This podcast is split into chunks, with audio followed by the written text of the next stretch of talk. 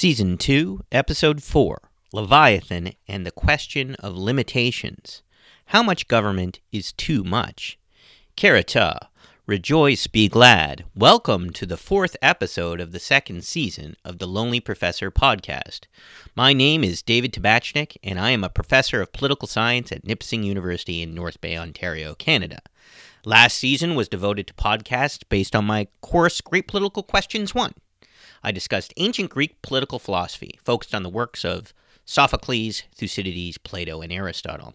So I'm still going to begin each episode with the ancient Greek word kerata, which means rejoice or be glad, because the Greeks remain an essential part of the foundation of the study of political ideas, and I think we should rejoice and be glad that we get to study political philosophy.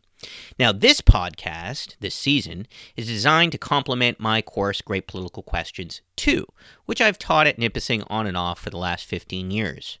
I've decided to do a podcast because the COVID 19 virus has clo- forced the closure of our campus and all in person classes for the winter semester of 2021. As a result, I'm delivering this course online, and I figured this format would be a decent replacement for classroom meetings.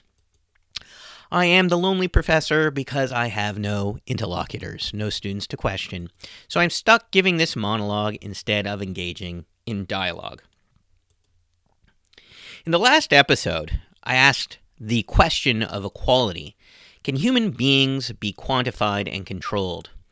Equality and control may seem like an odd pairing, but as the episode played out, it became clear that Hobbes recognized the equality of the human body, psychology, our motion, and senses are all an important way to accurately, describe every human being. And the key is we can then describe every individual in the exact same way.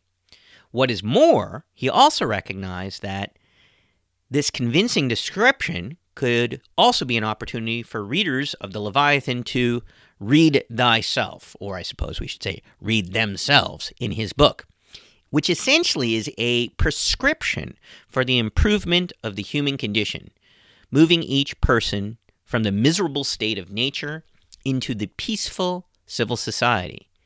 This lack of difference and diversity among people then allows the state to function under one set of laws and under what has been called a social contract, one unified social contract.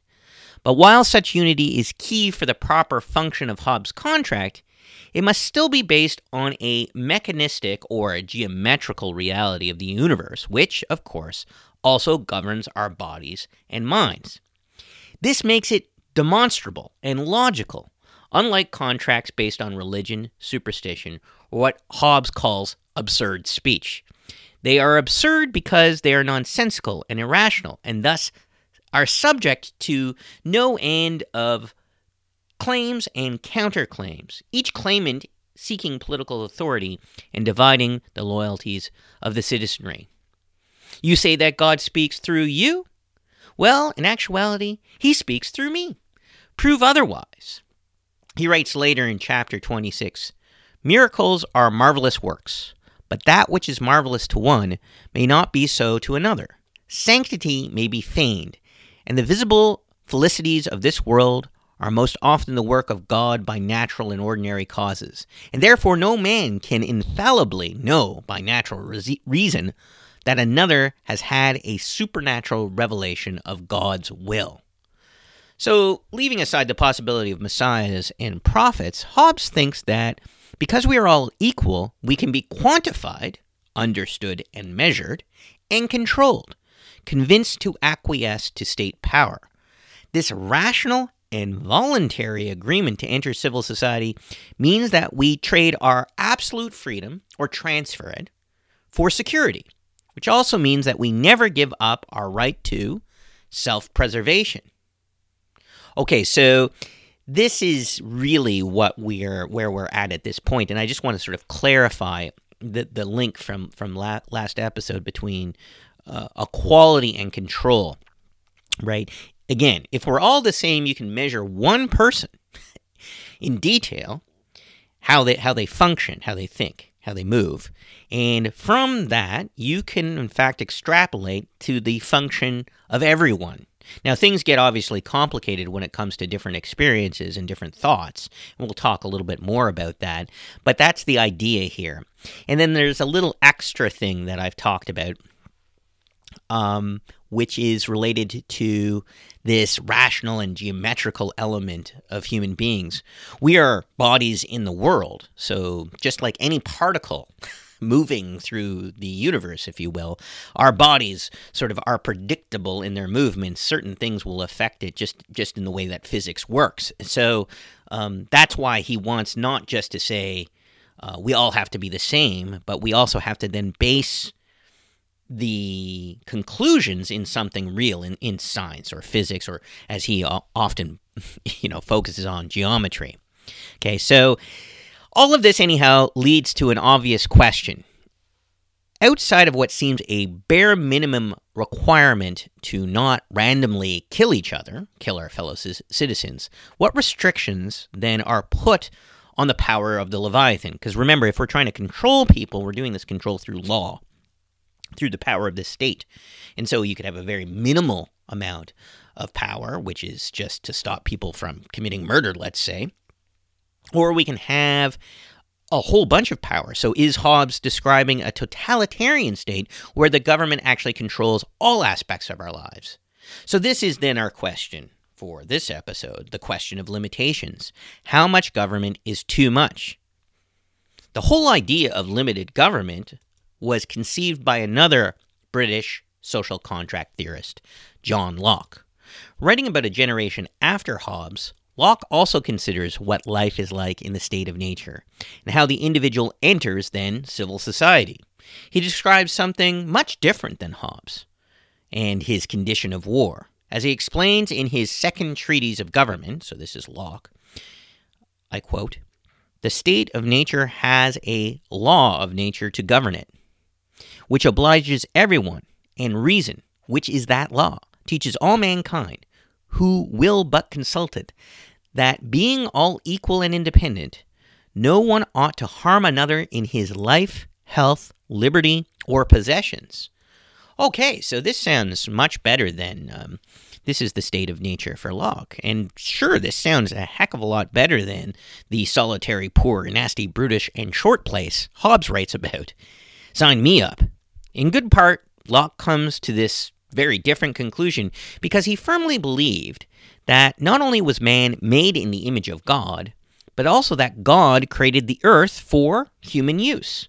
He writes in section 27 of chapter 5 of property of the second treatise. So Locke's very well known for his theories about property, and so here's the sort of key quote from, from Locke on this subject. Though the earth and all inferior creatures be common to all men, yet every man has property in his own person. This no body has any right to but himself. The labor of his body and the work of his hands, we may say, are properly his. Whatsoever then he removes out of the state of nature hath provided, and left it, it in, he hath mixed his labor with, and joined to it something that is his own, and thereby makes it his property. All right, so this is actually kind of neat. He's basically saying we mix our labor with the soil, as is often uh, summarized, and suddenly we, of course, then get property. So what uh, was common becomes individuated, becomes our own, our own individual property. When we read the actual text of Locke, we actually see this based in a religious or theological argument, based on interpretations of passages in the Bible which indicate that God created nature and then gave it to all mankind in common. And as I just said, the problem then is how to differentiate a particular part of creation as your own. Locke claims again because each of us are possessors or owners of our own bodies, and that's actually kind of neat, eh? He's saying the first thing you have property over is your own body. So that's that's obviously kind of an interesting concept, isn't it? If, if you hadn't thought about it before. But because you own your own body, then you own the work of your hands. And then again, when we mix our labor with the soil, so to speak, the resulting product is also our own. So the crops of the farmer or the minerals of the miner can be rightly called private property and not goods in common or a contribution to the public purse, as it is said. So it's not owned by the government, it is ours. The 20th century political philosopher C.B. Macpherson describes this particular view of human beings as possessive individualism, which goes on to powerfully shape our modern views of politics and government. Okay, so that's just what Macpherson calls it possessive individualism. And I quote here Macpherson, hopefully this is helpful. The individual, it was thought, is free inasmuch as he is proprietor of his person and capacities. The human essence is freedom from dependence on the wills of others, and freedom is a function of possession. Okay, so that's actually much better said than what I was saying. Possessive individualism, we own our own bodies, it's our own property, and this is actually then the foundation for liberty, for freedom. Locke intends his theory of property and work as a criticism, then, of the absolute power of the English monarchy. If individuals can rightly produce and accumulate goods, they gain freedom from the government, eroding the absolute control of kings and queens. Instead, the government should be quite limited in its powers, serving the ends of protecting private property owners. This is, of course, the conception of limited government. It is founded on the natural right to private property, which Locke claims is inalienable. It cannot be taken away, it can never be sacrificed, it cannot be traded or transferred to the government in exchange for safety. So, quite, quite different than Hobbes. Locke clarifies later in the treatise, which is his big work on this subject, the reason why men enter into society is the preservation of their property. And the end, while they choose and authorize a legislative, so a legislature, is that there may be laws made and rules set as guards and fences to the properties of all society, to limit the power and moderate the dominion of every part and member of the society.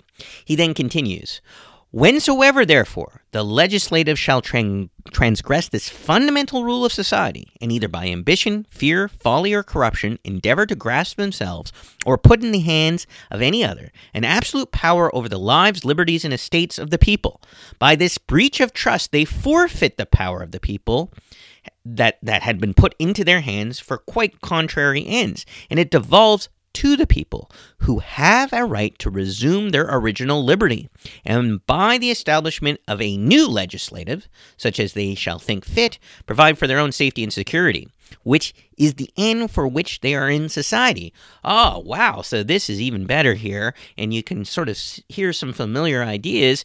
He's saying that if the government oversteps its very limited role protecting our property, we, the people, can overthrow it and make a new government in its place. And the idea is our freedom, our property has to be first and foremost. There cannot be then saying, well, no, our monarchy, our aristocracy, our nobility, our divine right is more important. Locke is saying, fooey, our natural right to property is most important.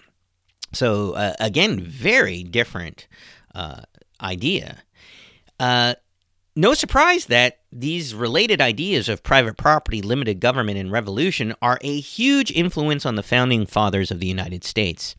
As I quoted in the last episode, the American Declaration of, of Independence really reflects Locke's ideas, and, and I read from it some famous passages. We hold these truths to be self evident that all men are created equal, and they are endowed by their Creator with certain unalienable rights. That among these are life, liberty, and the pursuit of happiness. That to secure these rights, governments are instituted among men, deriving their just powers from the consent of the governed. That whenever any form of government becomes destructive of these ends, it is the right of the people to alter or to abolish it, and to institute new government laying its foundation on such principles and organizing its powers in such form as to them shall seem most likely to affect their safety and happiness. So there you have it. Uh, Thomas Jefferson basically stole this all from John Locke. Life, liberty, and the pursuit of happiness is supplied by private property must be protected by governments, and if any government fails to deliver these ends, it is subject to revolution and replacement. For Americans, this is a rather familiar mantra. Locke's vision of limited government means that the state stays out of your business and merely protects contracts you make with others and your property, which includes your own person. This vision of maximizing freedom through capitalist economics is associated with liberalism, as in flag waving liberty, don't tread on me stuff. Some Americans are very fond of that don't tread on me sign. And uh, sometimes we then call this actually classical liberalism, which describes what Locke has been talking about in his work, because it distinguishes it from contemporary liberalism, which strangely is associated with big government. And that that's actually an interesting story how this word liberalism means different things at different times to different people. And perhaps we will wade into that later. And actually, it's kind of relevant to to this sort of second take I'm going to have on, on Locke because uh, his version of the social contract um, is not quite as it is described by Thomas Jefferson, and uh, you, with so many things, have to do more reading to figure this out. Uh, I don't think a lot of other things Locke wrote really fit into what we now call classical liberalism, sometimes associated with libertarianism.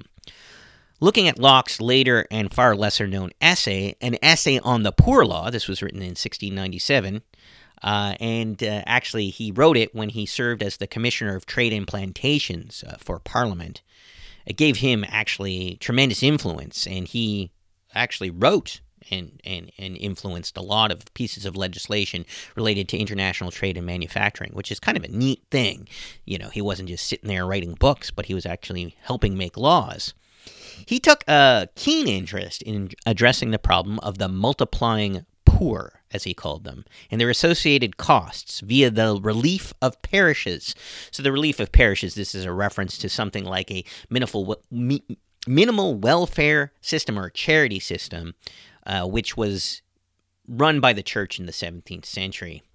Locke actually didn't like this and had a remedy, which he articulated in great, te- great detail along with a harsh critique of those promoting England's established poor laws, which he saw as far too generous. So, you know, way back in the 17th century, saying, why are you giving all these uh, poor people, um, you know, these funds or, or food? He said that this is not good.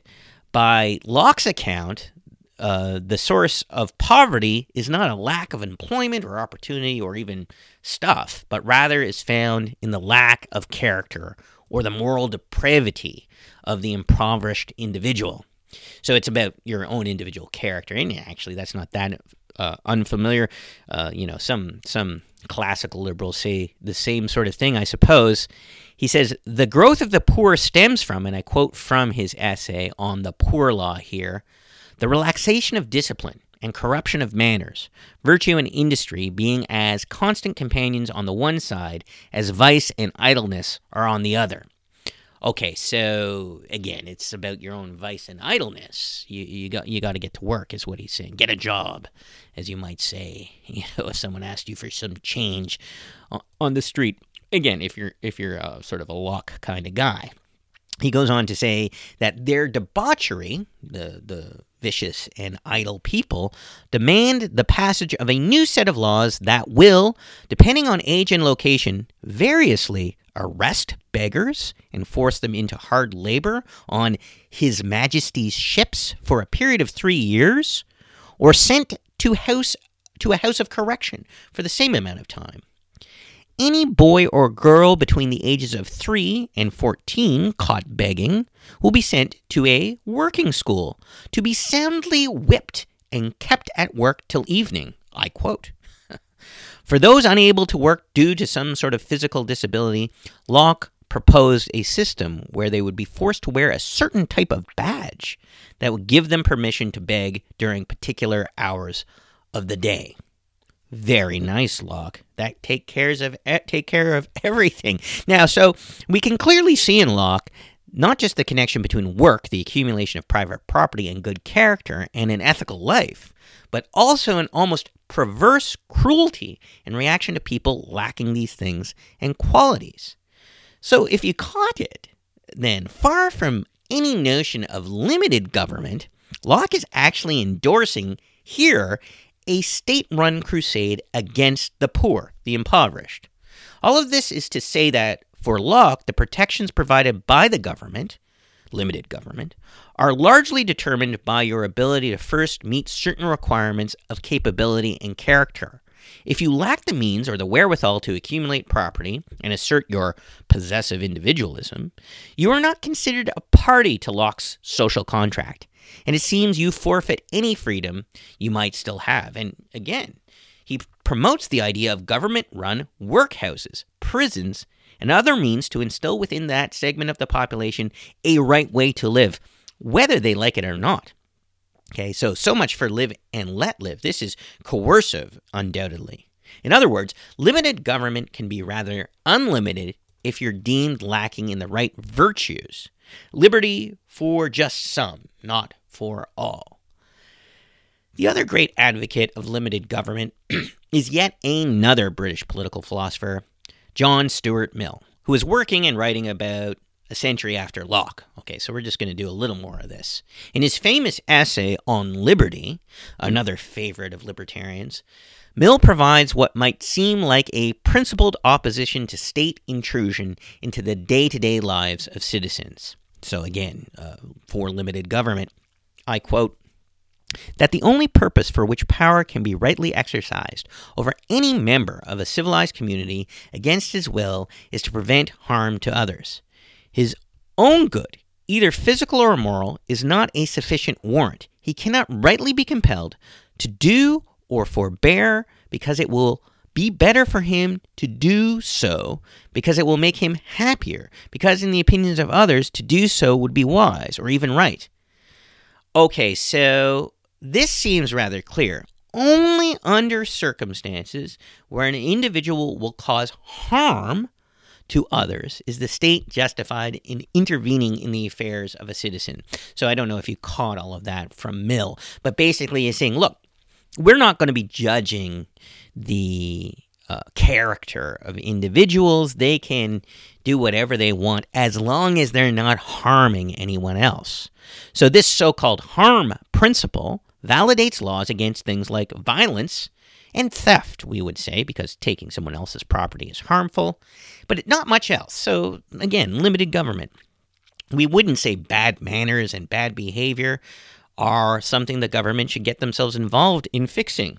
People may be rude, they may be distasteful, but really it's none of the state's business. However, and always, if we keep reading what might at first seem like a significant limitation on government power is left far more ambiguous.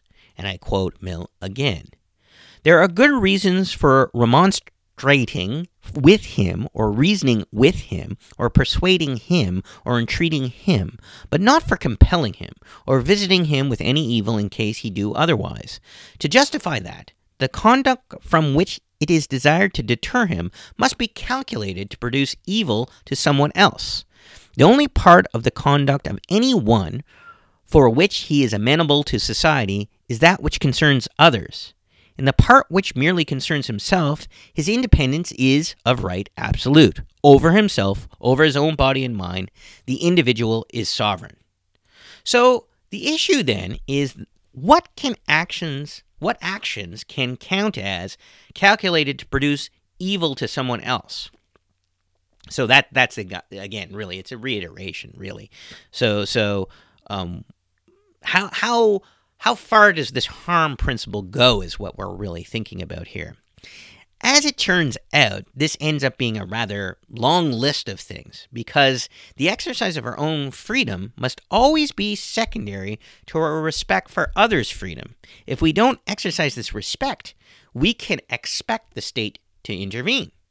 Reasonably, Mill asserts that the state may properly enforce the duties of parents in respect to their children. Parents of poor moral fiber may have their children removed from the home. So this seems actually to fit well with the harm principle mentioned above. But what if the only person you are harming is yourself? So I think, mm, you know, it's a difficult thing, no doubt about it. But if children are being hurt, uh, harmed in this instance, um, yes, the state would intervene even to that very important relationship between parents and children. But now we ask, well, what if I'm just harming myself? Surprisingly, Mill argues that we cannot do harm to ourselves without harming others. He writes No person is an entirely isolated being. It is impossible for a person to do anything seriously or permanently hurtful to himself without mischief reaching at least to his near connections and often far beyond them. The gambler, the prostitute, and the drug addict all then require the intervention of the state for their own good all represent the possibility of harm to others as they harm the, themselves. So, both in our public dealings with others and even then in our private dealings by ourselves, we need to have the good judgment not to do harm. Problematically, many individuals may simply lack this virtue. In a different work, Mill writes, the uncultivated cannot be competent judges of cultivation. Those who most need to be made wiser and better usually desire it least, and if they desire it, would be incapable of finding the way to it by their own lights. And he goes on, in the matter of education, the intervention of government is justifiable because the case is not one in which the interest and judgment of the consumer are a sufficient security for the goodness of the commodity. So both the uncultivated and the uneducated are in no position to judge what is best for themselves or anyone else. Not only do they require government intervention, but necessarily this must be done without their agreement, as they are either too vicious or ignorant, they have bad judgment, to know what is best for them. Therefore, while, while Mill might argue something like, each is the best judge of his own interests, which is often the way we understand classical liberalism, so I get to decide how to live my own life, is basically what that means. This perhaps, obviously, is not always the case. Yeah, this is obviously not always the case for Mill, at least. The individual is not always the best judge or the best guardian of his own interests. Really, only the moral, educated, civically responsible citizen is the best judge of their own actions. And it takes state intervention for the individual to become that citizen if they haven't become it on their own.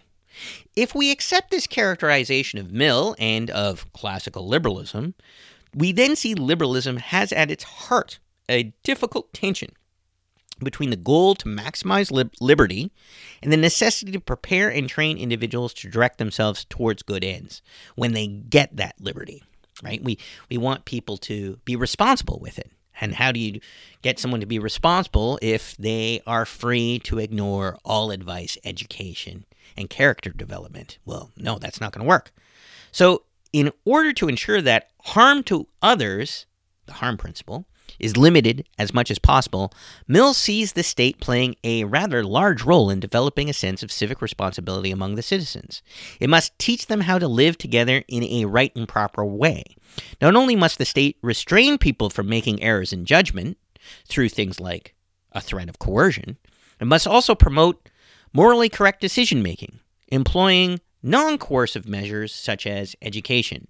Therefore, the liberal state has a dual role to remove obstacles to virtue and to also educate citizens in good behavior. So, to the question of limitations, how much government is too much, Locke and Mill seem to give one answer which echoes David Thoreau's, Henry David Thoreau's famous motto, that government is best which governs least. Okay? But then seem to actually give another answer. Limited government is fine for good citizens, but everyone else needs to hear what Ronald Reagan called the nine most terrifying words in the English language I'm from the government and I'm here to help. All right, so hopefully you caught that. I used Thoreau for you know one part of it, you know, and then I used Ronald Reagan for the other. And and Reagan gave gave this in a speech once, and he said these are the nine most scary words. I'm from the government, and I'm here to help help you become a good person. In the, in the instance of Locke and Mill, so obviously we have to talk about Hobbes. So where is Hobbes in all of this? At the beginning of part two, in chapter 27, we are reminded that and I quote, the final cause and or design of men who naturally love liberty and dominion over others, in the introduction of that restraint upon themselves in which we see them live in commonwealth, is the foresight of their own preservation, and of a more contented life thereby. That is to say, of getting themselves out of that miserable condition of war, which is necessarily consequent, as has been shown, to the natural passions of men, when there is no visible power to keep them in awe, and tie them by fear of punishment to the performance of their covenants. So again, because of our foresight, we voluntarily place, voluntarily place constraints on the way we live, uh, moving into the Commonwealth. We recognize that our own preservation is at stake in the state of nature, and thus choose the more contented life, where we are compelled to fulfill certain obligations out of a fear of punishment. Following the law is our obligation. So now, on the face of it, the voluntary and rational nature of this limitation. So again, just to just to clarify, because we we talked about this in the last episode to some degree, right? We do this voluntarily because it's a thought experiment, right? We we go through our minds rationally and we say, well, this is the right decision to make. So it's a voluntary and rational decision. Um, it seems to me, if that's a proper interpretation of Hobbes, this is better than the paternalistic limits articulated by Locke and Mill. There is, as of yet, no mention of having to act in a virtuous, cultivated, and educated way by whose ever standard, right? So Hobbes is not saying once you follow the law as such, okay, that that necessarily is going to make you a good person. I don't think Hobbes ever thinks you're going to be a good person, right?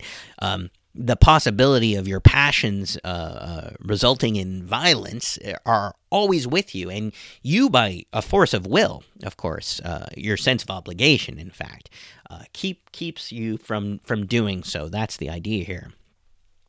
Now, again, that's a bit unclear, of course, because uh, you know, he hasn't really told us what, what our contract, what all the rules of our contract actually are. I just say follow the law. Uh, what is the content of our covenant exactly? Again, at the moment in our reading, it is simply to obey any and all rules made by the sovereign or get punished, which is very straightforward. Here, um, I rely on Newey to provide an important clarification, and I quote what we have is an imaginary contract, but a real agreement with real obligatory force. Unlike the hypothetical contract, the agreement concerned is real, and since agreement creates obligation, the obligations created by the agreement are real as well. The contractual elements in Hobbes' theory then become a metaphorical redescription of the actual undertakings we have made. The idea is not that someone needs to have read Leviathan in order to make the agreement, but that it offers a way of understanding the political relationships in which people already find themselves, including their obligation to obey the sovereign. And I think that's a really important corrective, isn't it? And fairly obvious, but needs to be said, right? We, we, none of us are, doing really what Hobbes is saying, like word for word, right? We weren't in the state of nature and then signed some sort of social contract with, with a list of things that we were obliged to do, transferring our absolute freedom, getting security in exchange, and then moving into civil society. Of course, that's not the case, and Newey points this out. But we have, in fact, made an agreement, all of us, when we live in the state, and what Hobbes is doing is saying, how did this come about? How can we understand this and maintain it, most importantly? And that's the idea here. Um, so it must be pointed out then that individuals may place themselves under a whole host of moral and religious obligations on top of that, as well as agreements they have made with friends and neighbors. So, so again, our obligations are not just to the state. So, on the one hand, the problem with these agreements is that we simply cannot be expected, nor can we expect anyone else to always abide by those obligations. As Hobbes repeats a familiar idea, and covenants without the sword are but words, and have no strength to secure a man at all. Right? Generally, there, there's not violence involved in our religious or um, moral or uh, familial or friendly obligations, but it's different than with the state because the sword is involved. So, as I go on, on the other hand, you can still feel obliged or have a conviction to anything or to anyone you want, as long as you don't outwardly act upon those obligations and convictions in violation to your overriding obligation to the state. So, for example, You can't claim a religious conviction forced you to break the law. Um, so again, we understand the hierarchy of things here. You can't say, "Well, I made an agreement with my friend to steal that big screen television. That was my obligation, so you can't you can't arrest me." Well, that that of course is ridiculous. Um, now, the interesting thing that we get into immediately here is you can, of course, think anything you want, which I think is actually quite distinct from Locke and Mill, who are saying, you know, it's about the goodness of your character. And I suppose people of good character aren't thinking evil thoughts in their heads um, and then behaving in a good way. That would be rather like a what like a sociopath would do something along those lines. But Hobbes is like, well, that doesn't really matter. There are no thought crimes for Hobbes. Certainly not in his Leviathan. So you can go ahead and covet your neighbor's house, your neighbor's wife, or his male or female ser- servants, his ox or his donkey, or anything that belongs to your neighbor. Um, that's from Exodus 2017. The main thing is you just don't steal it. So you can covet it, but you don't steal it. Okay, so that's that's the idea, and I get I think Locke and Mill are saying no, no, no, you shouldn't covet thy neighbor's stuff. In the next couple of pages in the Leviathan, Hobbes actually provides a nice list of why citizens need a common power to keep them in awe. So this is now page 118. He says uh, here six things. First, men are constantly seeking honor. Second, there's a difference between private and public good. Three, men have different ideas of which is the best course to govern. Four, there's no agreement of the definition of words for example, the definition of good and evil. 5. Men, when not in fear, believe they are wiser or more able than the government. And 6. Overall, it is just not natural for men to agree, where it, it is natural for most other animals. Fair enough. Okay, so those are the six reasons why we need a common power to keep us in awe. Uh, all of that stuff. You know, first one, men are seeking, constantly seeking honor. Okay, that makes sense, and and it seems fair enough, indeed. Uh, anyhow, Hobbes continues explaining that it is a, and I quote here from page 120, a covenant of every man with every man in such manner as if every man should say to every man, I authorize and give up my right of governing myself to this man or this assembly of men on this condition that you give up thy right to him and authorize all his actions in the like manner. This done, the multitude so united in one person is called a commonwealth. Okay, so I'll give up my absolute right. If you do the same, we will transfer it over to this common wealth. Okay, and so in fact, we are not really obliged to this Leviathan, this monster. We're actually obliged to each other. But the content of that obligation, of course, is still unclear. Uh, we understand why we're doing it, but what is it exactly that we're obliged to? And that's what, you know, I'm trying to figure out here. We are further told that, but by this institution of a commonwealth, every particular man is author of all the sovereign doth. And consequently, he that complaineth of injury from his sovereign complaineth of what whereof he himself is author, and therefore ought not to accuse any man but himself, no, nor himself of injury, because to do injury to oneself is impossible. Hmm, that's kind of interesting. So the obligation goes so far as to deny the individual any foundation for reasonable complaint if they are punished by the sovereign because they themselves are the authors of their own injury. It follows that no man that hath sovereign power can justly be put to death. That is to say, we can't just overthrow or kill those that make up the government because we don't like how we are being treated. Uh, and more on that later and I, sh- I should pause here. So, so we get the concept at least, and I think this is very straightforward. Uh, in essence, by uh, voluntarily and rationally going into the Commonwealth, giving ourselves over to it, um, we make the Commonwealth sovereign, right? And so when we say, hey, you know, I like stealing big screen TVs, why are you coming and arresting me? Um, you, you have no real standing there, do you? You say, well, no, you knew the law coming in, and we made a law against stealing big screen TVs. I, I don't know why I'm so obsessed with big screen TVs. Let's uh, say, you know, a PlayStation 5. Apparently, that's something you would be more likely to steal. Okay, so the second part, of course, makes sense. You can't then say, well, I really don't like this. Um, therefore, I'm going to like violently overthrow the government. That doesn't make any sense either. Um, but uh, it gets kind of complicated when it comes to that because uh, self preservation is involved in there too. So we're going to come back to that. At any rate, Hobbes continues writing, It belongeth of right to that hath sovereignty to be judge both of the means of peace and defense, and to do whatsoever he shall think necessary to be done. Ah, okay. Uh, while we still have little in the way of specifics, it seems that we at least have a preliminary answer from Hobbes on the question of limitations. How much government is too much? For Hobbes, right here on page 124, he says it is as much government as the sovereign decides is necessary to keep the peace. So that's it. And again, what the specifics are, we're going to have to get into. We need here to be reminded of the somewhat strange notion that the artificial man, as he described it at the beginning of the book, or Leviathan, is still in the state of nature and thus maintains a right to absolute freedom and therefore can do whatsoever they think is necessary to achieve their ends, which in this instance is peace.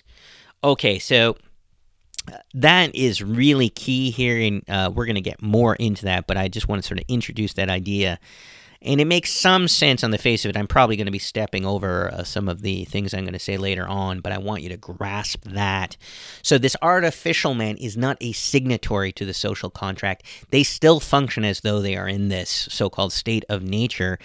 And an easy way to understand that is um, the state can still fight wars. Now, I'm going to say fight wars with other countries, other leviathans, so to speak, if you if you gather what I'm saying.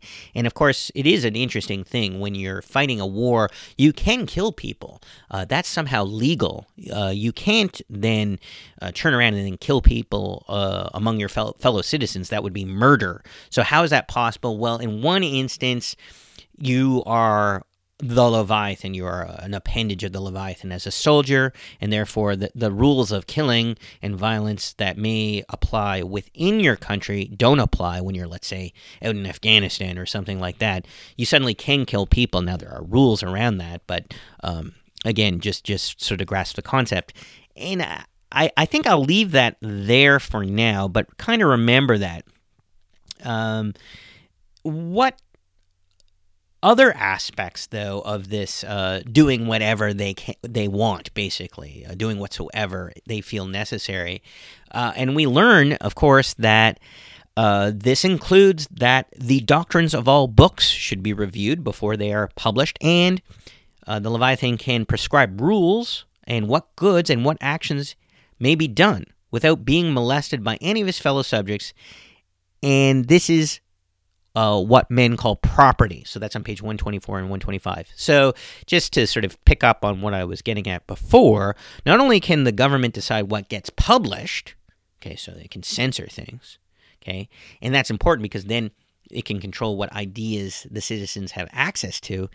It also gets to decide what is uh, civil or polite behavior.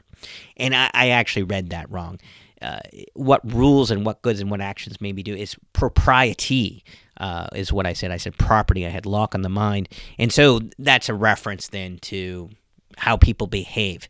So um, this kind of gives us a little bit of a headache, doesn't it? Because I was sort of suggesting Hobbes doesn't really care about, um, you know, uh, thought crimes, like I mentioned before. But here he is saying the way you behave does matter.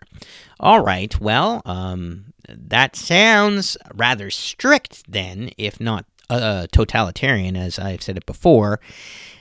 We still aren't quite sure, though, what content may be censored, okay, and what particular or rude conduct may be restricted.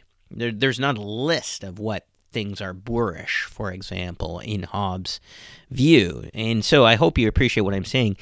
It could be that the censoring of books is very, very minimal. I mean, a country like Canada is a very liberal, uh, small L liberal country, um, but there are still, of course, obscenity laws. Certain things can't get published. I wouldn't necessarily say that's totalitarian.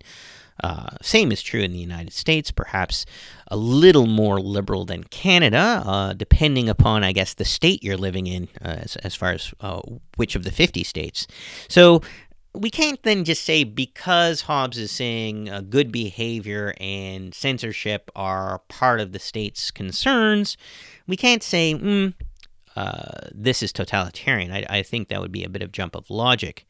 Okay, so conceivably, conceivably, then a sovereign may decide upon very loose rules and morals that restrict very few ideas and very little behavior.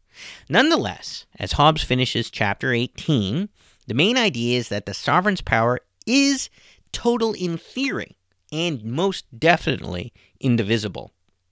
However, it manifests, whether in a people's assembly or in a monarchy, there can be no higher independent power than the state, than the Leviathan, than the Commonwealth. And this, of course, includes the church. Right? So that's that that's those are the main ideas as they've been laid out. Hobbes then moves on to discuss the several kinds of commonwealth in chapter 19. And actually, I should just pause, even though we're going to get to that in a moment, right? So, what is the form that this government takes? And he hasn't really told us. That's what he's going to tell us now. Uh, there are different forms. In fact, as he says here on page 129, three kind there are three kinds of commonwealths. For the representative must needs be one man or more, and if more, then it is the assembly of all, or but a part. When the representative is one man, then is the commonwealth a monarchy. When an assembly of all that will come together, then it is a democracy or popular commonwealth. When assembly when an assembly of a part only, then it is called an aristocracy. Oh, okay. There we go. So, thanks very much. So we got there the uh, monarchy, the democracy, and aristocracy. So that was rather uh, complicated, as Hobbes likes to be, but but I think we got it out. And then he says there are, are the same forms misliked. So he's saying there's the opposites. So there, tyranny is the opposite then of monarchy or the misliked form of monarchy. Oligarchy for aristocracy, and then anarchy for democracy. So this is kind of neat because it is actually a play on Aristotle's regimes. Uh, this was presented in Book 3 of Chapter 6 of the Politics. Some of you have read that book. Notably, where Aristotle, call, Aristotle calls regimes natural and deviant, sometimes we use the word perverted, which is kind of a funny way of looking at a regime, Hobbes merely calls them liked and misliked because there are no natural regimes, of course, for Hobbes in his description of politics. Politics for Hobbes is artificial, the artificial man. Somewhat surprisingly, Hobbes seems to decide that there is no qualitative difference between any of the regimes monarchy, aristocracy, and democracy. He says, It is manifest that men who are in absolute liberty may, if they please, give authority to one man to represent them everyone, as well as give such authority to an assembly of men whatsoever, and consequently may subject themselves, if they think good, to a monarch, or absolutely as to any other representative. Okay, so he says the difference between regimes is merely of a convenience or aptitude to produce the peace and security of the people for which end they were instituted huh, so we can really pick what kind of government we want here. Sometimes, actually, we do have interpretations of Hobbes saying that he's a real a believer in absolute monarchy. Well, it doesn't seem so here in these passages quite clearly, and it doesn't sound very totalitarian at all. Uh, now, once we pick our kind of regime, uh, you know, it seems like we are stuck with it at least for a long while, so we better pick wisely. Um, and on the other hand, we could say that some regimes might be more convenient than other ones. Uh, here, here's part of these arguments around what Hobbes is actually talking about. This is from Apperley, a scholar. Uh, I quote from their interpretation. In another important respect, however, these three forms of government are not on, all on equal footing. In the elements of law, another work by Hobbes, for example, Hobbes considers the problem of how a multitude of pers- persons are to get themselves out of the state of nature and into civil society. The problem is that a multitude is not a single entity, it does not act in a unified way nor can any action done in a multitude of people met together be attributed to the multitude or truly called action of the multitude unless every man's hand and every man's will have concurred together. He was quoting Hobbes there and goes on to say, A multitude is an unstable entity, for though in their persons they run together, yet they concur not always in their designs. Okay, so this makes some sense. He's basically saying, Apperley is saying that Hobbes is saying, that democracies are actually quite difficult to run because whatever differences of opinion or partisan disagreements might occur, um, there has to ultimately be some way to agree on the law in the end. If not, the state will break into factions and dissolve, which of course is the worst case scenario for Hobbes. So, a civil war, for example, that destroys the state. So, no doubt about it, such disagreements are less likely in a monarchy. Okay, so maybe he is advocating for monarchy to some degree, at least by Apperley's uh, suggestion here. But of course, a well run democracy um, might work out, but you can just see, sort of just in a theoretical way, oh, yeah, a good monarch, that's much more straightforward, isn't it? But even monarchies have difficulties. For example, now I'm back to Hobbes.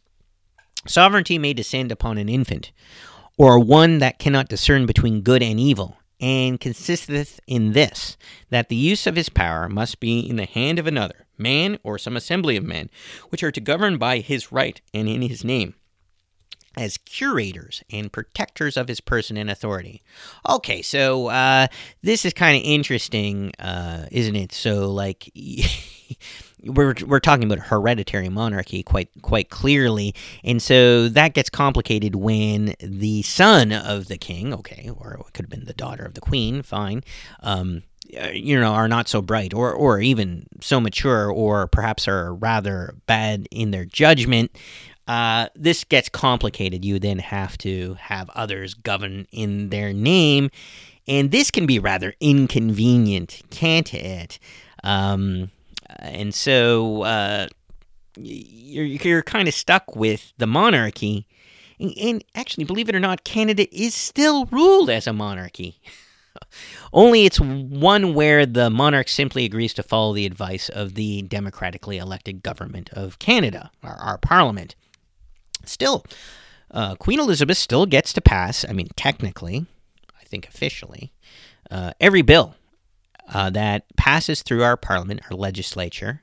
So she has to sign it before it comes law, and she also appoints all government officials, including the prime minister. Now, again, I can easily get into the weeds here. I love talking about this funny little aspect of Canadian government as a constitutional monarchy, as it's often called, but all of this is really done on the advice of the prime minister themselves. But uh, the point is that uh, Canada never had a revolution. We stuck with the monarchy, and you can see then um, this is almost as what Hobbes is suggesting.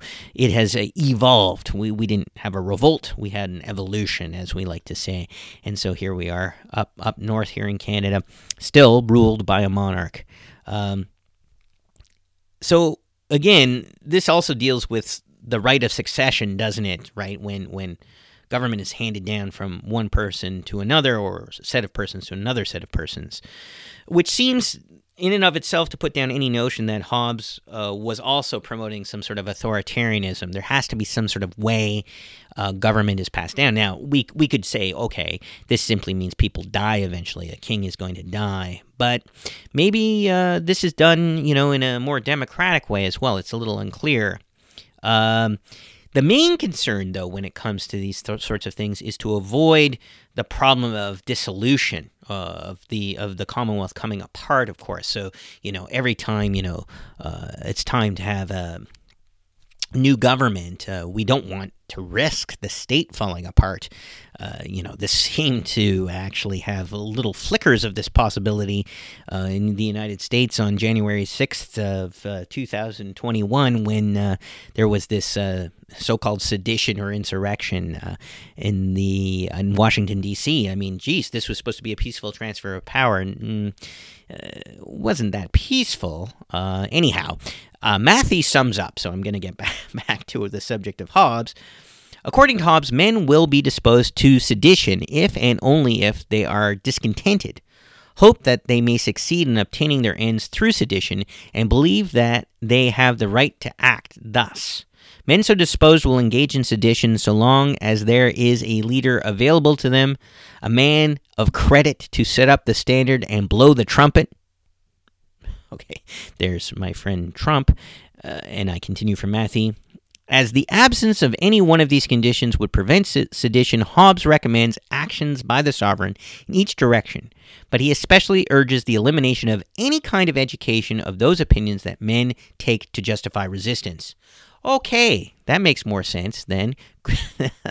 so, as noted above, the key uh, idea then again is an education that represses and removes any and all sense that revolution or sedition would be a good idea. Unlike the revolutionary minded American founding fathers, who argue that whenever any form of government becomes destructive to the ends of life, liberty, and the pursuit of happiness, it is the right of the people to alter or abolish it and to institute a new government, Hobbes would much more likely argue for the Canadian model, not seeing any point in revolution, okay, which would only be an opportunity for misery and disorder. Okay, so you know, Canada, I guess, is way more Hobbesian than the United States. But look at what you got. You got Donald Trump, and you know, your sedition. So I don't know uh, which is better. right now, Canada seems a little bit better, but you know, talk to me next week. Uh, okay, so this all seems very clear when Hobbes writes, "For the passion of men are commonly more potent than their reason." It follows that where the public and private interests are most closely united, there is the public most advanced. Okay, so it's up to the leader or leaders to make sure private interests coincide with the public interests. For instance, a rich king will only survive if his subjects are also rich. Otherwise, the passion of men may overcome their reason, leading them to think that they should no longer follow the laws of the land and essentially overthrow the monarchy and take all of his, you know, good stuff, you know, all those powdered wigs and high-heeled shoes and other things that, you know, monarchs have. So at once the sovereign is unrivaled in power, but also has a responsibility for the commodious living of their subjects. Aha! Right? So we've had we have a, something else to hang our hats on here. Commodious living. The problem is again the content of this commodious living is not enumerated, okay? But pardon me, we, we would say perhaps relative to each citizen, right? It's up to us to decide what we think commodious living actually is. The point, though, is that a content citizenry will keep the Commonwealth stable. But do we have any opinion but, oh, sorry, but do we have any option but to acquiesce to the government? Okay, so like, so maybe we disagree. Uh, we say, no, I'm not having a contented life, I'm not having a commodious living. Can we then do as the Americans say we can do? Declare independence, uh, demand revolution, uh, is that something that is an option for Hobbes? Mm, let's just keep that in mind. The next chapter does consider how anyone can actually assert dominion over other persons. And as the title of the chapter indicates, parents hold dominion over their children, and despots hold dominion over the people they conquer. Children provide according to Hobbes, tacit consent of their parents' dominion by accepting their care. So that's kind of interesting. So if you if you breastfeed after you're born, you're basically saying, "Yes, parents, you have dominion over me."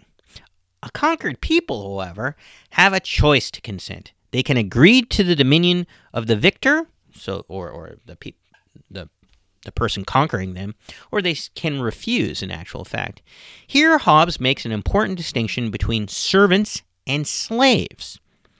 The vanquished is a servant, which is not meant a captive, which is kept in prison or bonds, till the owner of him that took him or bought him of one that did shall consider what to do with him. For such men, commonly called slaves, have no obligation at all, but may break their bonds or the prison and kill or carry away captive their master justly. So that's on 141 of my text. We are servants if we make a covenant with the new ruler, giving our word that we will abide by his laws. But we are slaves if we are captured and refuse to acquiesce. As we are still in the state of nature, our master can treat us in a nasty and brutish way, but by the same circumstances, Hobbes also gives us the option to revolt, to break our bonds, and even kill our jailer. So that's the distinction between servant and slave here.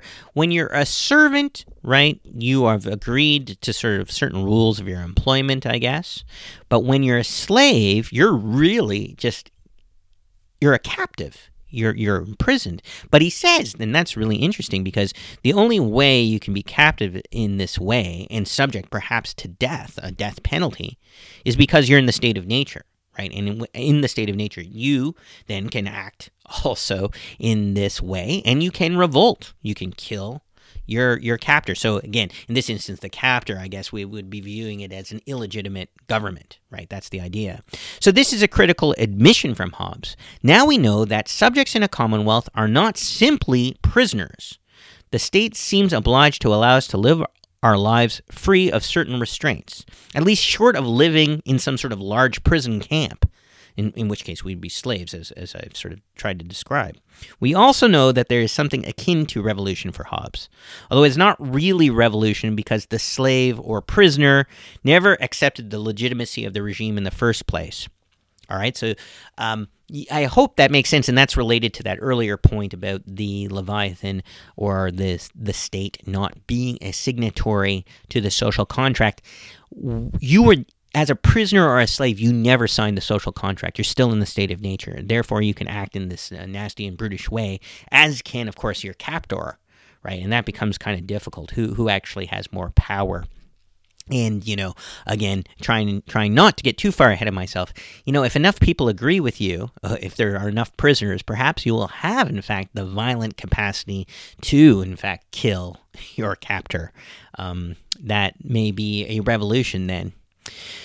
At any rate, this is kind of neat because Hobbes also rejects any notion then of natural slavery. No individual can be made a slave by nature which again is something that Aristotle has accepted way back in the past, although somewhat grudgingly. Uh, so, so at any rate, to the question of limitations, we now at least have a, a minimal limit. The sovereign can neither kill nor imprison a loyal subject, because this is no better than being in a condition of war, where men maintain their absolute freedom.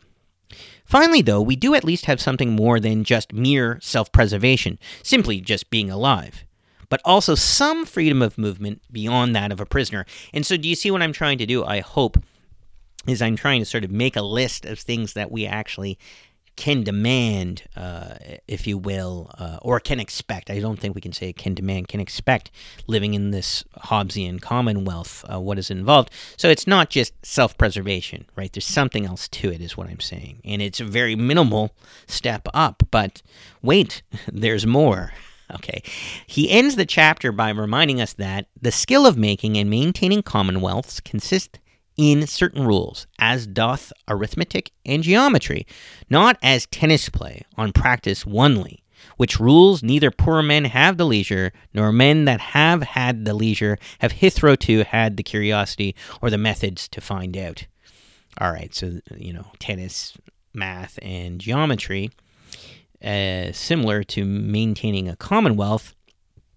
What he's trying to say here is there is a science to doing this, to making this commonwealth, that's unlike learning how to play tennis, which he says is just a matter of practice. In other words, don't approach politics as though it was some sort of game that you can play and just get better at. You actually have to have a plan, a, a rule book, and indeed that's what the Leviathan is.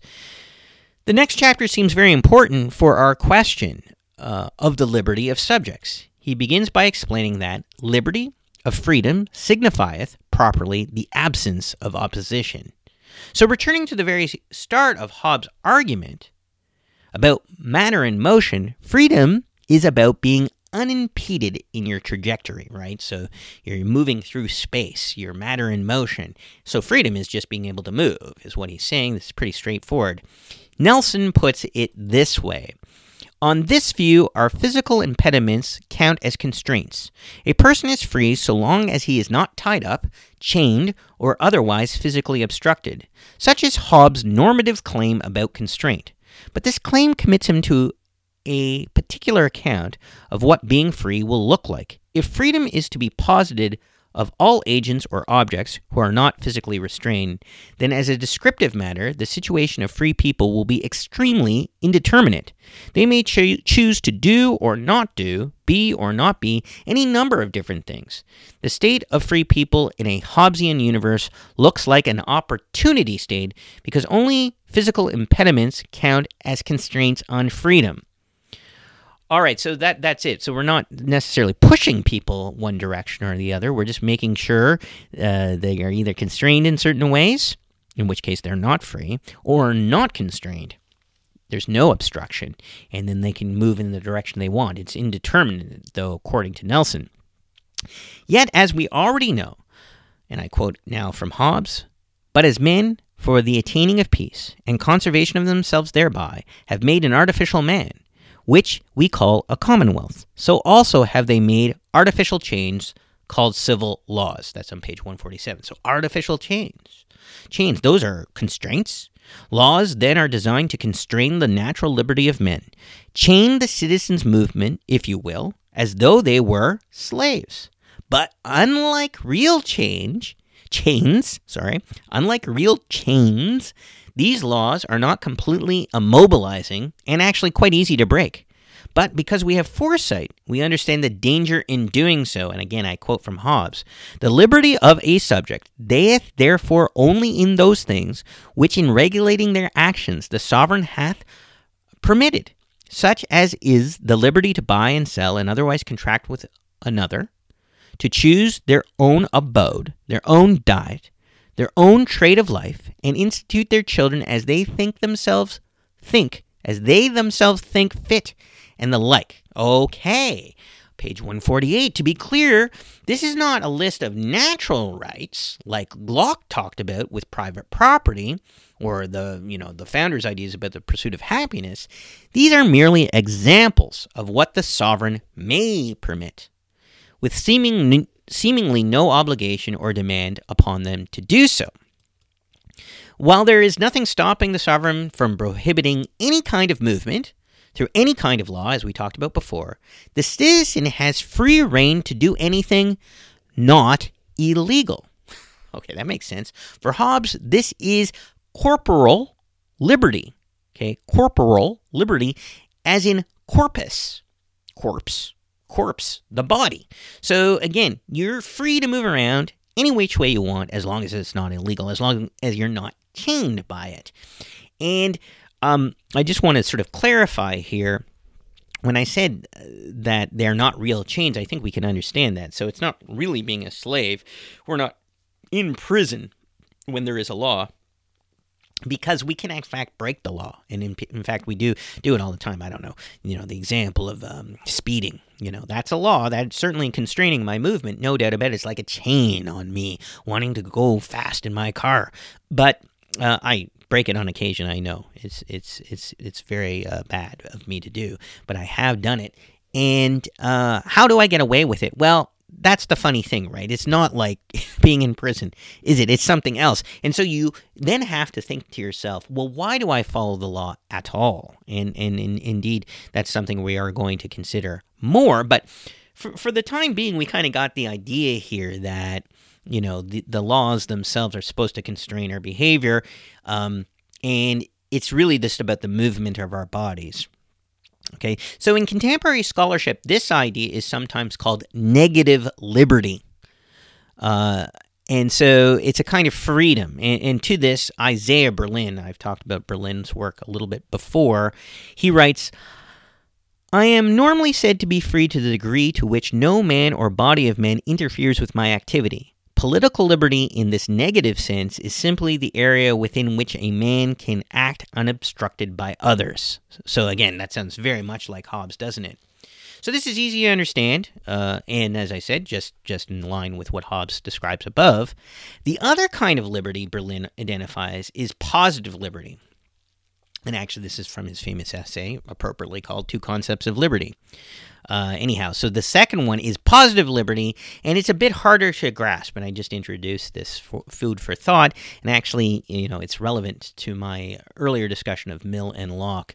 Um, here, Berlin writes, I wish above all to conscious of myself as a thinking to be i think it was i wish above all to be conscious of myself as a thinking willing active being bearing responsibility for my choices and able to explain them by references to my own ideas and purposes. I feel free to the degree that i believe that this is, is to be true and enslaved to the degree that i am made to realize that it is not Okay, so this is positive liberty. I want to be at my best as I see it. But it may also be true that I am not in a position to know the end, as my reason may be impaired.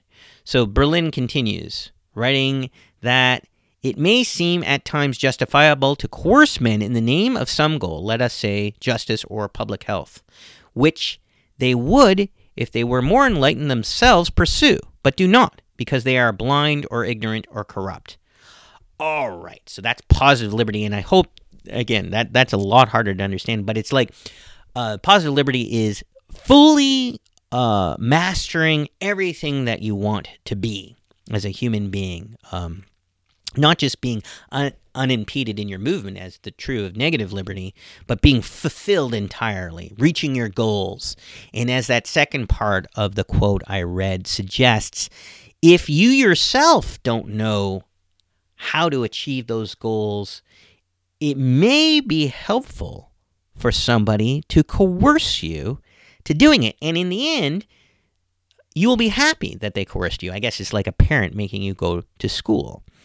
So, Hobbes really does not seem to concern himself at all with this second kind of liberty, this positive liberty, because unlike Locke or Mill, he is seemingly unconcerned with the good character or moral standing of his citizens.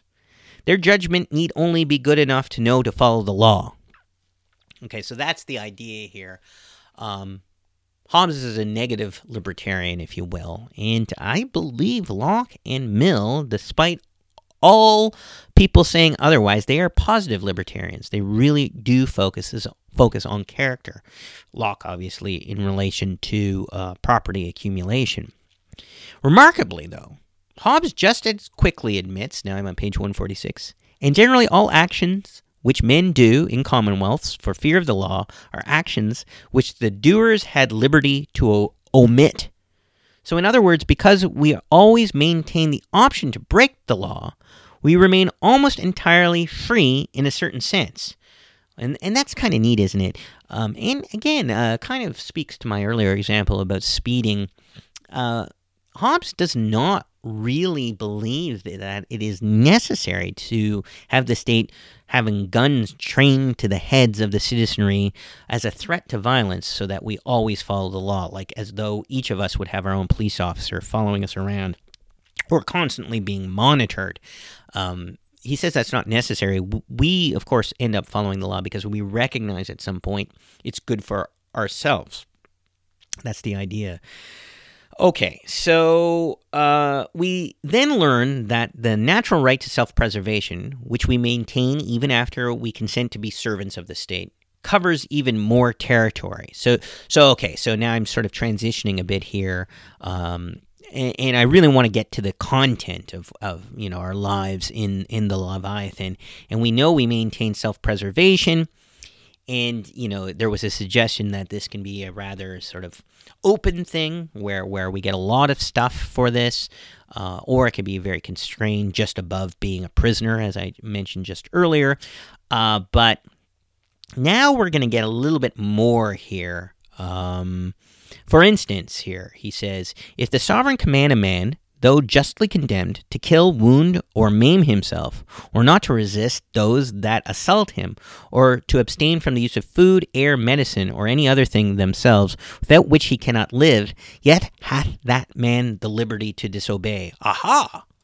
So, If this applies to even a condemned man, somebody who's been convicted of some terrible crime, it is fair to say that the state cannot deny any citizen access to food, breathable air, medicine, or any other thing that they may think allows them to live. In turn, the right to self preservation can be understood as a rather higher bar to cross. Indeed, or giving individual citizens a rather wider berth of movement, or more simply, the freedom to live a contented life as they see fit.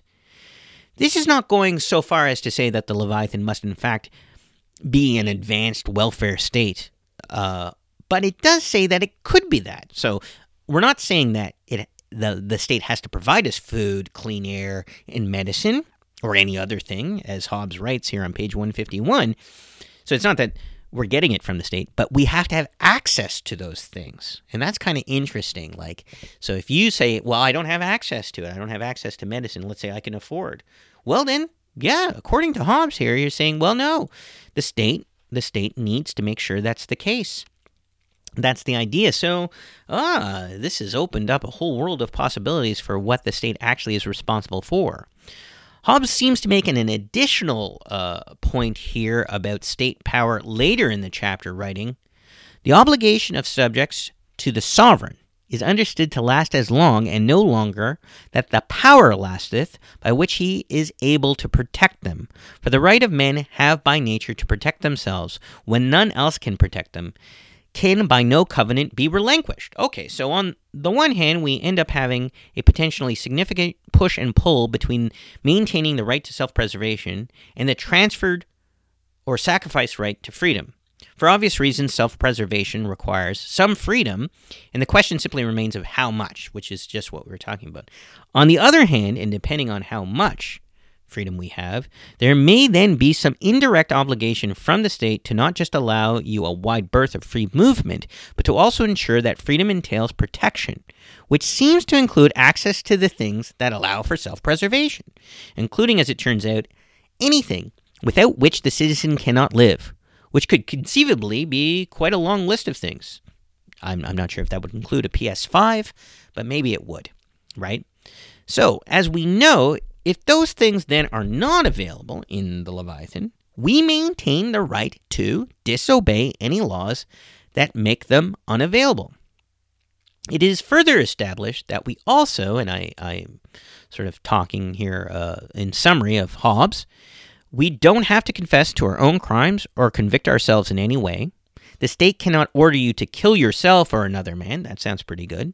Thus, in some cases, you can refuse even military service and cannot be punished for being a coward.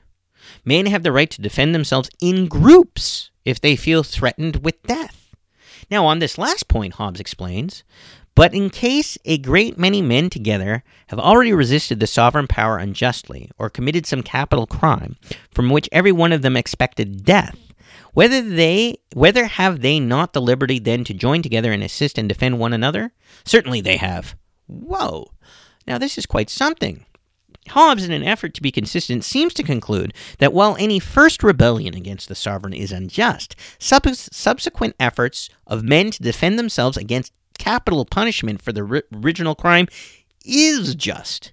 And what if these men are successful in this defense? Hobbes, again, seems to leave room for revolution after all. So, did you catch that? So, he's saying you can't revolt against the state justly.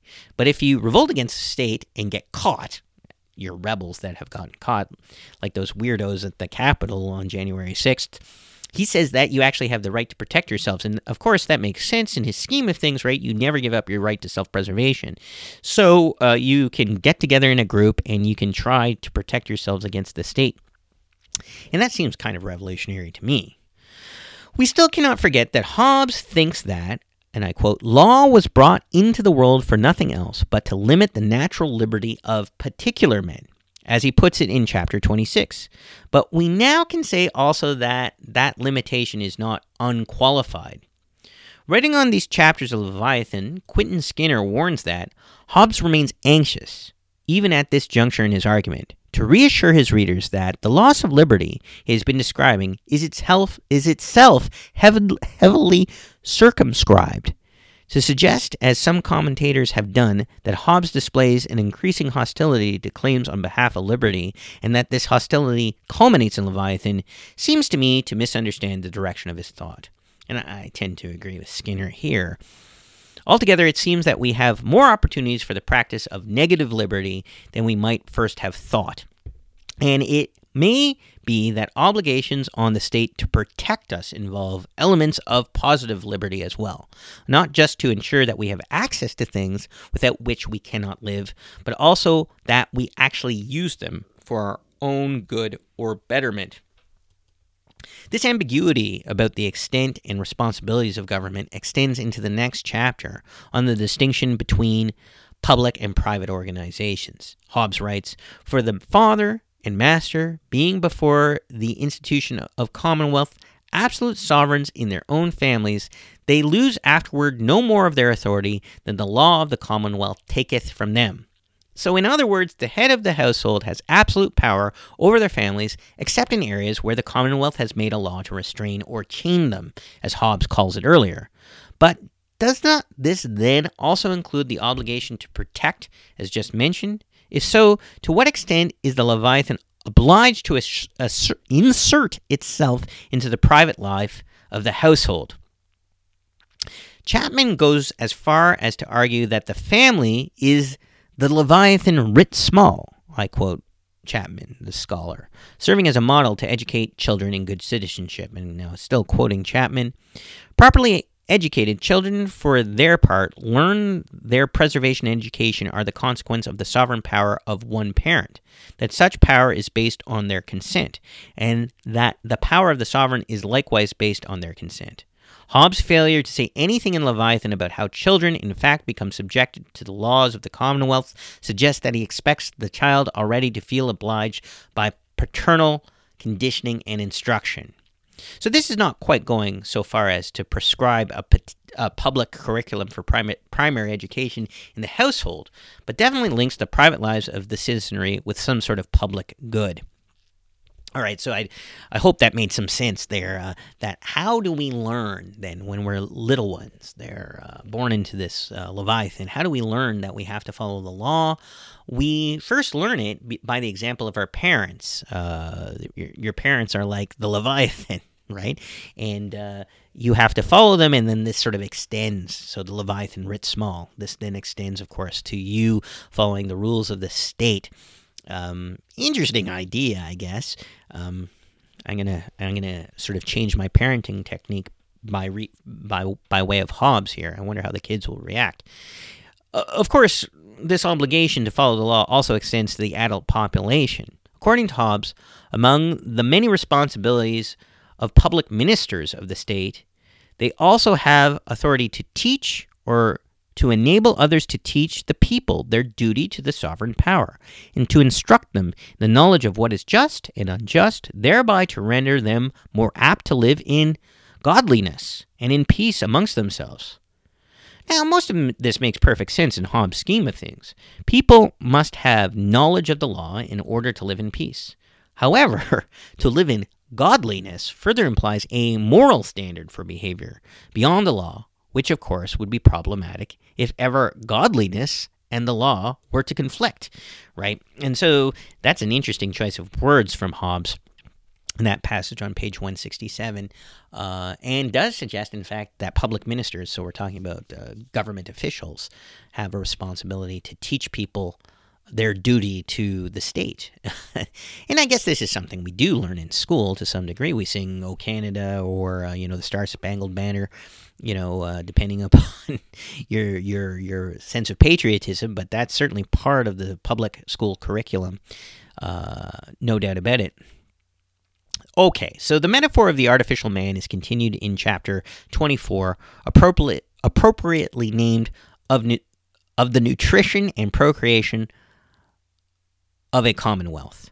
The nutrients that keep the commonwealth alive include trade, and territory, but also require the division of the land among the subjects towards equity and the common good. Notably, the propriety which his subject hath in his lands consisteth in a right to exclude all other subjects from use of them, and to exclude their sovereign. Now, this would have upset John Locke because, by his estimate, the right to private property is among the natural rights of man that government should be designed to protect, which provides a hard limit on government control. For Hobbes, however, the property owner cannot exclude the sovereign. Property, private property, is not a right, but a privilege. However, Hobbes quickly places a qualification on this, saying again that the distribution of lands must be to the common peace and security, and that he will consider elsewhere cases where the commands of the sovereign are contrary to equity. That's on page 172. But before settling this matter, Hobbes discusses the procreation of the Commonwealth through the establishment of colonies, noting that some colonies will be discharged of their subject, subjugation to their sovereign that sent them. So, so that the idea here is that's uh, you know uh, making a new Leviathan elsewhere, procreating by making a colony, and then that colony may at one point become separate from the mother country. There's no mention here of colonies that declare their independence as such. However, Lee Ward counters that the core of Hobbes' political thought is the proposition that political association is based upon an agreement of individuals, each possessing an inalienable right to self preservation. The important question for our purposes is whether Hobbes believed the subject's right of self defense amounts to a right to resist.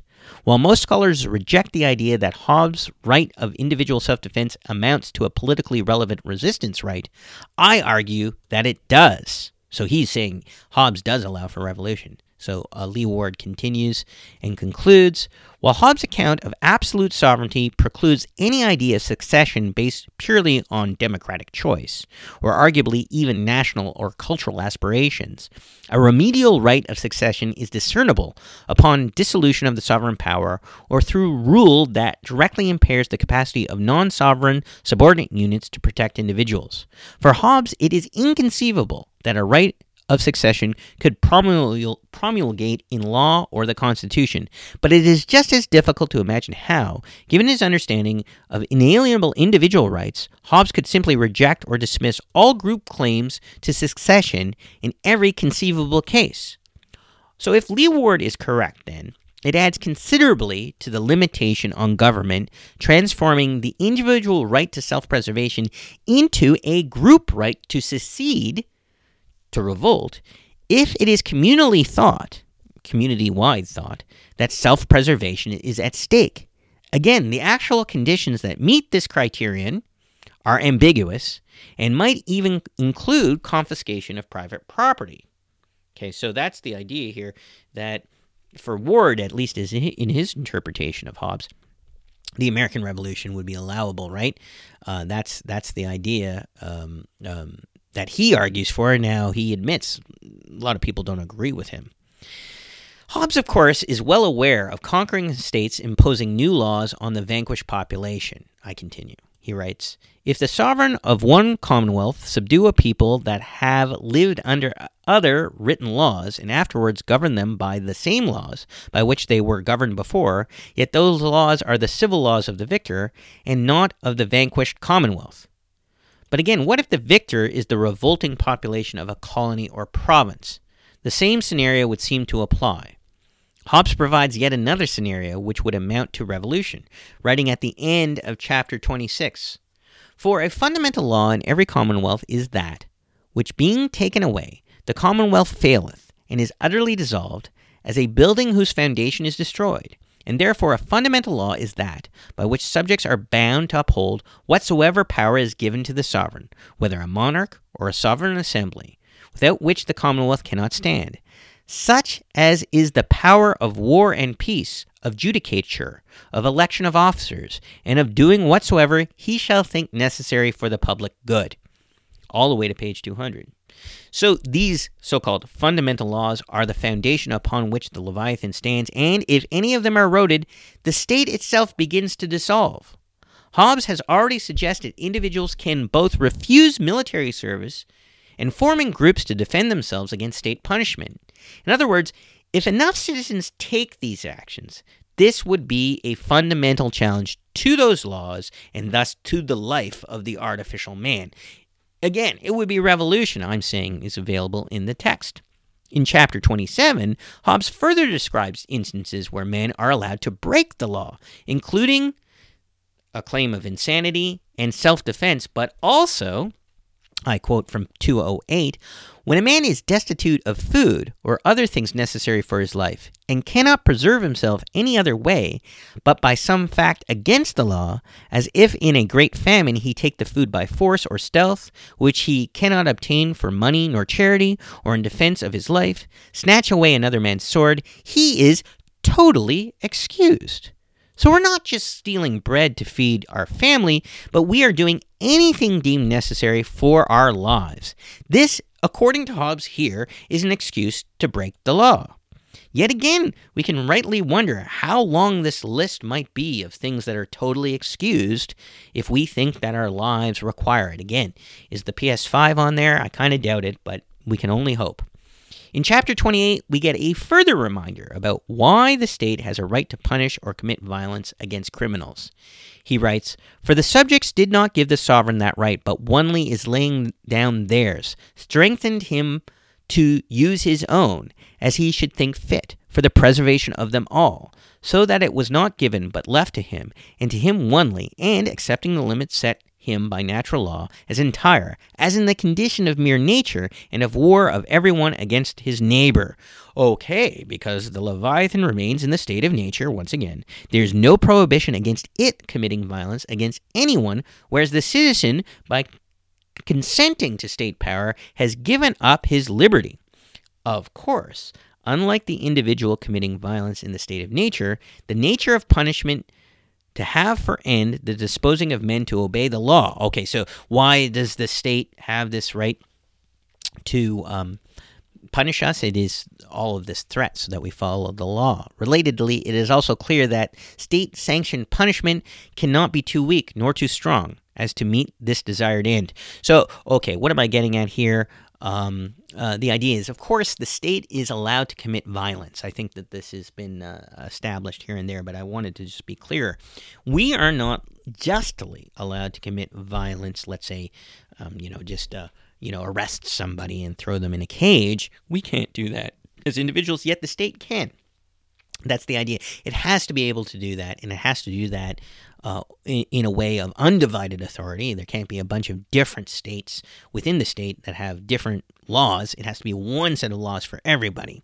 Uh, it has to do that in order to make sure everyone behaves the same way, uh, that are that they are equal under the law. But we then get a rather important admission from Hobbes that harm inflicted upon one that is declared enemy falls not under the name of punishment because seeing they were either never subject to the law and therefore cannot transgress it, or having been subject to it and professing to be no longer so, by consequence deny that they can transgress it. All the hands that can be done them must be taken as acts of hostility, but in declared hostility, all infliction of evil is lawful. Ah, Although this is just mentioned in passing, we are given a clear example of an individual citizen that has been subject to the law and then simply by professing to no longer be so becomes an enemy of the state, but not a criminal. In turn, all of the rules that apply to punishment are thrown out the window in exchange for the hostilities of war. And I hope you appreciate what's going on here. If you recall that point where we can break the law anytime we want, really, and that the state's not watching us at all the time, um, uh, uh, you know, you could do this in a holus bolus fashion, in an entire fashion, and say none of the laws apply to me. And of course, at that point, you're not really a criminal, but what Hobbes calls an enemy of the state, you're really not a citizen as such anymore. I know that's a bit of a strange idea. And so then all of the rules of the state of nature suddenly apply, uh, or as I'm calling it here, the hostilities of war. Uh, as Hobbes describes it, the renouncing of subjugation, so of citizenship, which is a relapse into the condition of war, commonly called rebellion, and they that so offend suffer not as subjects but as enemies, for rebellion is but war renewed. All right, so that makes sense. So you can you can claim to be a rebel here, but then you're an enemy of the state. So any of the restraints, perhaps on punishment, that you would have in the state don't apply. Maximilian Jaede puts it this way Hobbes defends the view that, as public enemies, rebels would return to the natural condition of war. He considers the possibility of banishment from the Commonwealth for the first time in the Elements of Law, a different work, suggesting that exile perpetual is a release from subjugation, for, for as much as being out of the protection of the sovereignty that expelled him, a banished man hath no means of subsisting but from himself. Such a return to the state of nature would presumably imply that individuals regain their full natural rights, including the blameless liberty to use force against each other and others. So, this is a rather odd situation on the face of it. It also seems as if citizens can declare their allegiance to the state and thus acquiesce to the law and, on a whim, declare themselves independent and rebel. And by pardon, then return back to the embracing arms of the state. So you can get pardoned, by the way, here by Hobbes. Yes, okay, you rebelled, and we understand, but we're going to pardon you just for the sake of, um, you know, civility and uh, peace. Uh, okay, uh, what's when? what do you think will happen if I do this again? So on on the practical level, this seems rather hard to take and an unmanageable mess. Uh, but we do see examples of this in history. Uh, for readers of Thucydides' History of the Peloponnesian War, Alcibiades will be a familiar name. He was a brilliant, brilliant military general and a man of great passion, and went from leading Athens to war against Sicily to being declared a criminal and sentenced to death, to then leading an enemy faction, to then regaining citizenship, to then leading another faction against the Athenian Empire, to then return as a full citizen once again. Okay, so he got pardoned a bunch of times uh, his sentence commuted. Okay, Hobbes would be very familiar with the story, by the way, as he translated and published the very first English edition of Thucydides' ancient book. That's a fun fact. For all that has been presented, chapter 29 of those things that weaken or tend to the dissolution of a commonwealth, this may be quite helpful in answering the question of limitations how much government is too much. Hobbes begins Though nothing can be immortal, which mortals make, yet if men had the use of reason they pretend to, their commonwealth might be secured, at least from perishing by internal diseases. Okay, so clearly the stakes are high. In good part, I've highlighted how tenuous the Leviathan's grip is on the population. Poor education, uh, high passions, levels of corruption and criminality, and rebellion are among the internal diseases that threaten the life of the state. While fear of punishment, of death and wounds, of a violent death, may bring the majority into line, there remains a constant present danger of civil war and dissolution of the state. In turn, the state must maintain strong armies and avoid factionalism or any division in government. As promised earlier, he also returns to the subject of property. He writes The difficulty of raising money for the necessary use of the Commonwealth, especially in the approach of war. This difficulty ariseth from the opinion that every subject hath of their property in his lands and goods, exclusive of the sovereignty sovereign's right to use of the same. From whence it cometh to pass that the sovereign power, which foreseeth the necessities and dangers of the Commonwealth, finding the passage of money to the public treasury obstructed. Oh boy. So, uh, you limited government, don't tread on me, American Revolution types might raise your eyebrows at all of this, right? So he, he's basically saying that the state can confiscate your property at any time in the name of the public good or in public protection.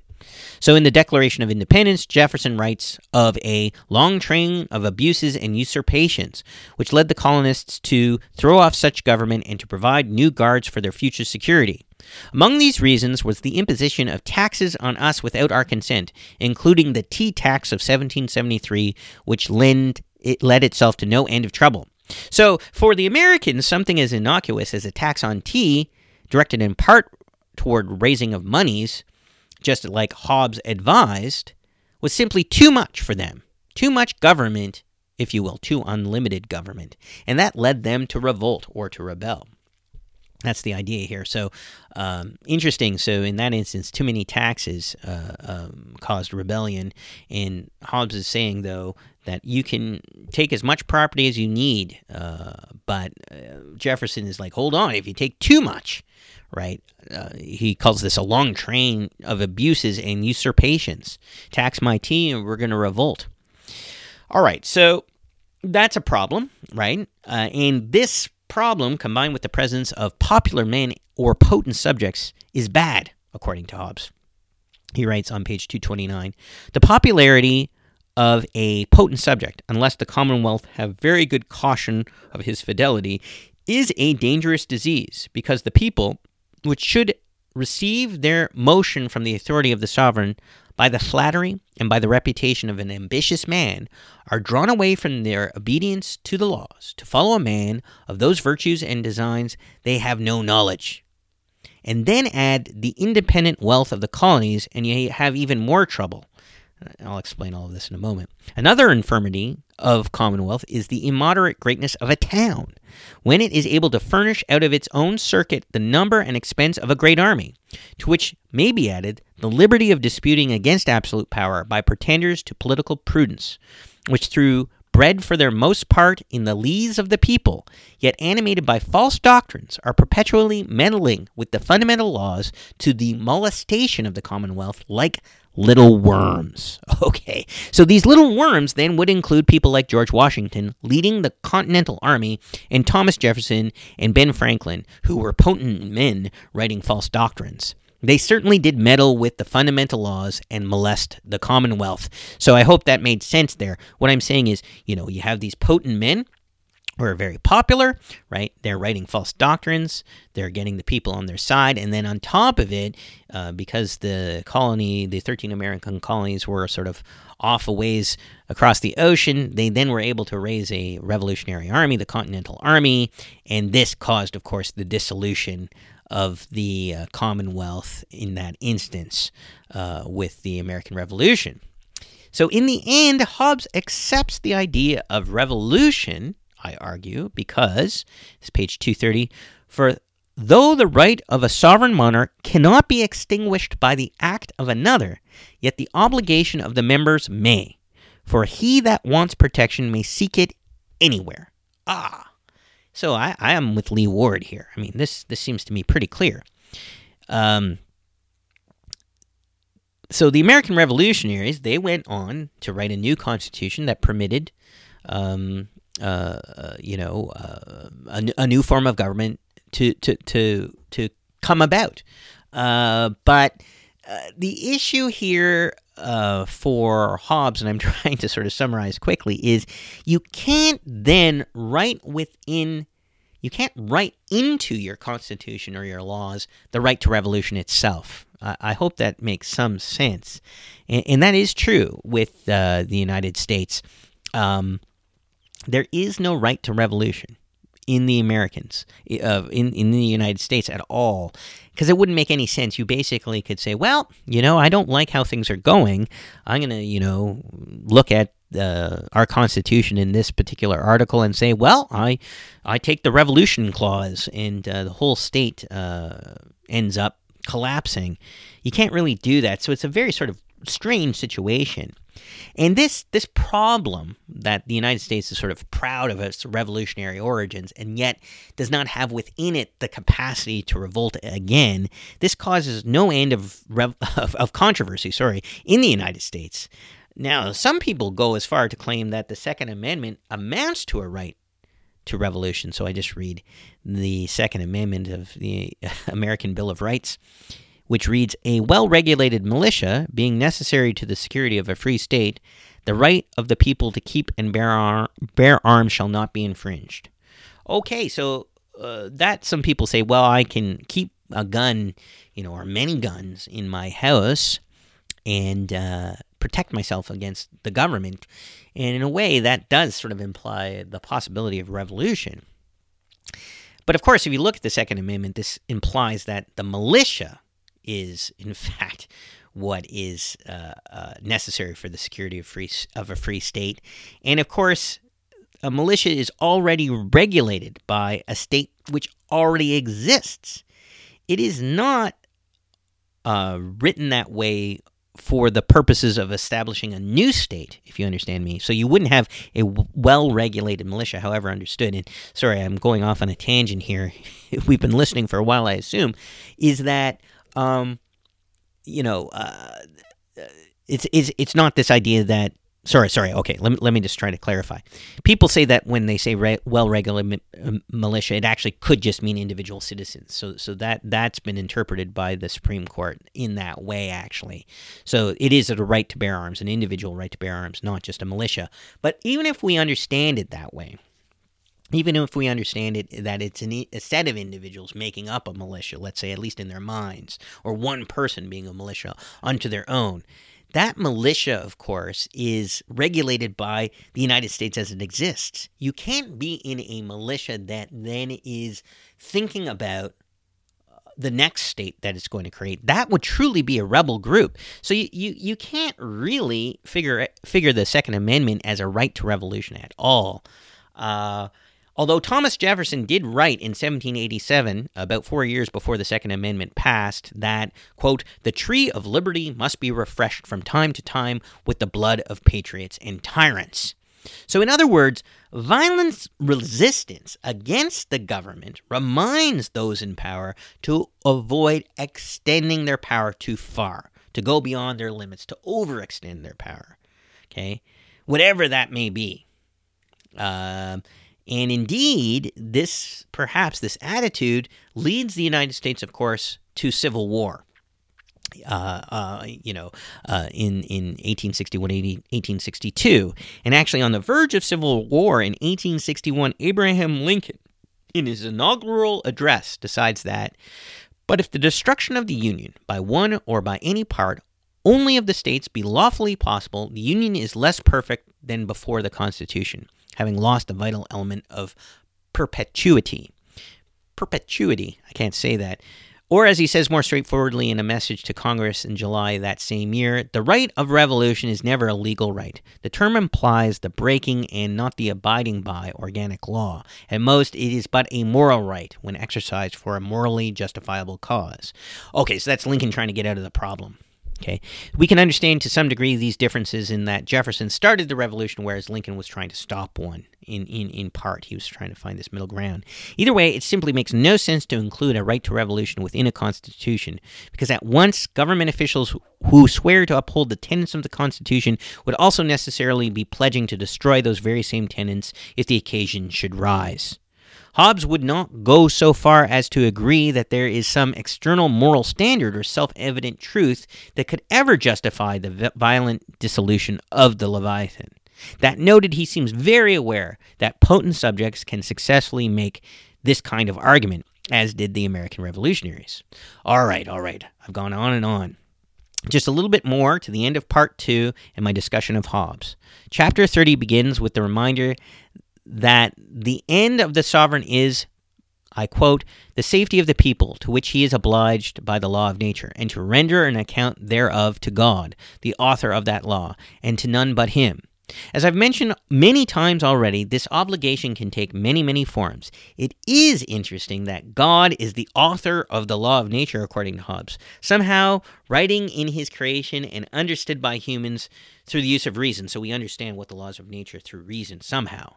And this, of course, returns us to the idea of political science as being similar to natural science. But as I would be wrong not to point out, it is much harder, of course. Uh, political science is much harder than um, uh, natural science, as Hobbes writes later in the chapter. Unless we shall think there needs no method in the study of the politics, as there does in the study of geometry, but only to be lookers on, which is not so, for the politics is the harder study of the two. Uh, there we go. Yes, much harder. You mathematicians have it easy. But more to the point, Hobbes continues by adding, But by safety here is not meant a bare preservation, but also all other contentments of life, which every man by lawful industry without danger or hurt to the commonwealth shall acquire to himself so there's a balancing act. The state must somehow at least provide the conditions for safety, which include contentments for life. That, of course, could be quite varied. So, so again, if you understand what I'm saying here, uh, what is the obligation of the state to make sure we live contented lives? Is it just them getting out of the way of us figuring out the best way we want to live, or is something necessary for them to provide? And so it's a bit of a balance between the two. The over all though, uh, for Hobbes in his plan is quite ambitious, as he says here on page 232 Time and industry produce everyday new knowledge, and as the art of well building is derived from principles of reason observed by industrious men that had long studied the nature of materials and the diverse effects of figure and proportion long after mankind began, though poorly to build, so long time after men have begun to constitute commonwealths, imperfect and apt to relapse into disorder, there may principles of reason be found out by industrious meditation to make their constitutions, excepting by external violence, everlasting.